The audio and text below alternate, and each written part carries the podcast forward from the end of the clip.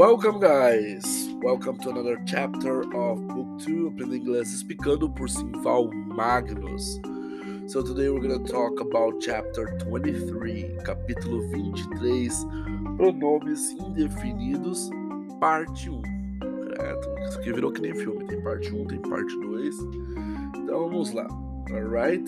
So, pronomes indefinidos. Gente, esse aqui é um capítulo um pouco cabuloso do inglês. Okay? But we'll try to make it very simple. But it's it's not so simple, but we will try to make it very simple. Às vezes a gente quer expressar alguma ideia, né? Mas não quer dar essa ideia muito direta, muito definida, né? Ou porque não sabe, ou porque realmente não se sente à vontade para dar tal informação, ou porque a pessoa que está perguntando não tem o direito nenhum de saber, né? Example: How many friends do you have? Quantos amigos você tem?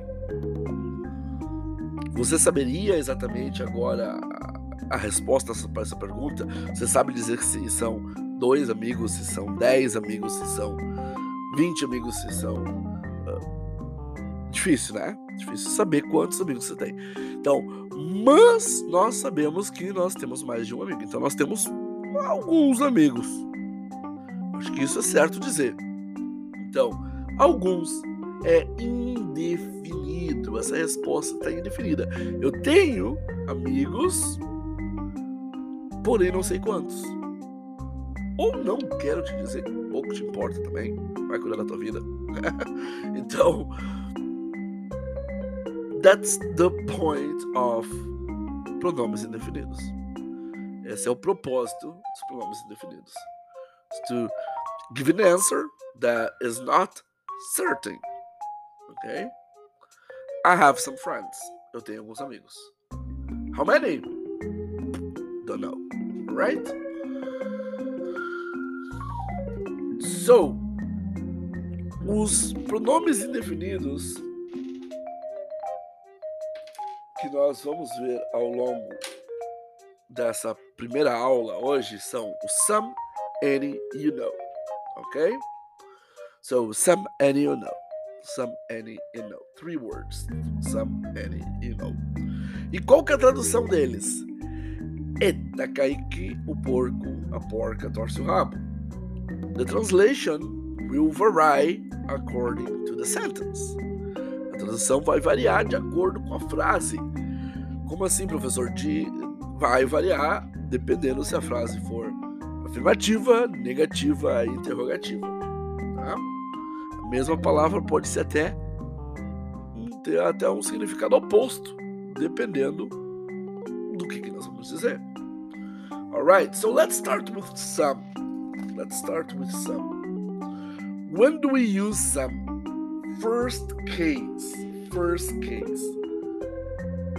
Affirmative sentences. Okay, nós vamos usar o some para orações afirmativas. É quando se quer dar uma ideia, mas essa ideia não é definida. I need some time to think. Eu preciso de algum ou de um. Em português a gente fala muito, eu preciso de um tempo, né? Mas eu preciso de algum tempo para pensar. How much time?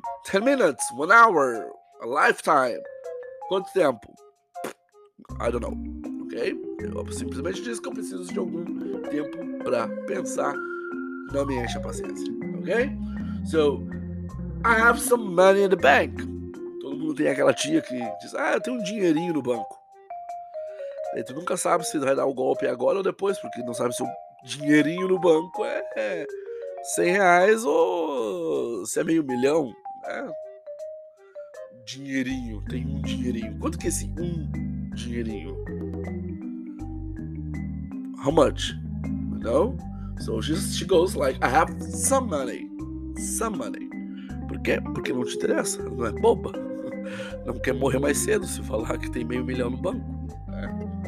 Então, por aí vai. Então, some nós vamos usar para orações afirmativas. Ok, quando mais? Quando mais que nós vamos usar o some? O some nós também vamos usar para interrogações, só que vejam bem, interrogações em que nós tenhamos certeza que a resposta é positiva. Como assim? Como assim? Por exemplo, tem certas perguntas que nós fazemos porque realmente temos dúvida. E tem certas perguntas que nós, fizemos, nós fazemos porque ou é por gentileza ou é para tentar dar um toque para uma pessoa. Né? Exemplo, o melhor exemplo de todo mundo é, eu acho que é a casa de vó. Casa de vó é uma coisa que é universal. Sempre tem comida para neto em casa de vó. Sempre tem um monte de coisa. Então, o neto chegar na casa da avó e dizer: Do we have some food to eat? Nós temos alguma comida para comer? É sacanagem, né? Porque o neto sabe que tem comida. Ele apenas quer dizer, vó, com fome. É, o dizer que tem comida, aquela indireta. Do you have some food to eat? Ok? Então, óbvio que tem. É casa de vó. Eu tenho certeza da resposta. Tenho certeza da resposta. Outra é que, como professor, é, como professor, às vezes em sala de aula, quando a gente explica alguma matéria, eu vejo que alguns alunos realmente não entenderam bolhufas do que eu estava falando, né? Então acontece, acontece nas melhores famílias. Então o professor pode perguntar: some questions? Alguma ou some question? Alguma pergunta? Por quê? Porque o professor sabe que tem pergunta. Ele só está animando os alunos aqui vençam ali a, a, vergonha e façam a sua pergunta. Então, some question, né? Olhando ali para o aluno, olhando na alma do aluno, para que, come on, I know you have a question. Eu sei que você tem uma, uma pergunta. Vai, desembucha. Spill beans. Spill the beans. Tá? Então, seria algo como desembucha. Okay, so those are the two uses of some affirmative and interrogative when we're sure that the answer is going to be positive. Now, let's go to any, any. Ok? Vamos falar sobre o any agora. Any will be used in three occasions. The possible translations for any are nenhum, qualquer, algum, etc. Tá? Então o N ele é um pouco mais variável, ok? Mas para levar em consideração, né, nós vamos realmente usar o N como uh, uma palavra de acordo com o que a frase quer nos dizer. Ok, então o primeiro uso do N é o uso negativo, alright? Em frases negativas. Usamos quando o verbo estiver sendo negado, existir uma necessidade de definição. Example: I don't need any help. Eu não preciso de nenhuma ajuda. Okay? I don't need. Uh, I don't. Negativo. Any. I don't need any help. She didn't speak any Portuguese. Ela não falava nada de português, nenhum português. They won't have any money. Eles não terão nenhum dinheiro. Right? Uh, isso aqui, gente, pode ser um, um pouco do problema, na verdade, que às vezes em português nós fazemos a dupla negação. Eu não tenho nenhum problema, professor. Tá? Eu não tenho, negando uma vez, nenhum problema negando duas vezes. Gente, isso em inglês é inaceitável, ok? Então, ali por isso que o N na verdade é uma afirmação. Então, I don't, eu não tenho nem algum problema seria, mas beleza, a gente traduz como nenhum assim. I don't have any problem, alright? Uh, se, gente, a gente chamou antes o outro de interrogativa já sabendo que a resposta era positiva, aqui nós temos o N fazendo perguntas sendo sincerão, ok? O N também pode fazer perguntas, tá? Mas aqui a pergunta é limpa de qualquer julgamento, se eu sei, se eu não sei, tá bom? Então, do you have any suggestion? Você tem alguma sugestão? Do you speak any Portuguese? Você fala um pouco de português? Does she have any news? Ela tem alguma notícia? And so on. And so on. Ok? Uh, então aí nós temos então a nossa o nosso N como perguntas. Então, para perguntas pode ser dois. O Sam, quando a resposta, eu tiver certeza, a pessoa tiver uma certeza, uma certeza relativa, né, gente? Porque nem sempre essa certeza vem assim, de fato, se confirmar. Né? Uma certeza relativa. Desde que eu tenha certeza, tá bom. Tá? Depois, se é ou não é, daí é outro problema. Né? E o N como uma pergunta, uma sincerona ali. Finalmente o N com a sua última maneira de ser como qualquer. Gente, quando nós podemos trocar na frase o N por qualquer em português, exemplo, eu bebo qualquer cerveja, I drink any beer. Ok?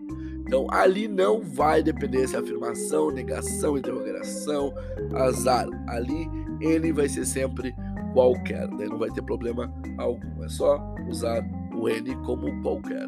Então, uh, do you have any idea where you're going? Você tem qualquer ideia de onde você esteja indo?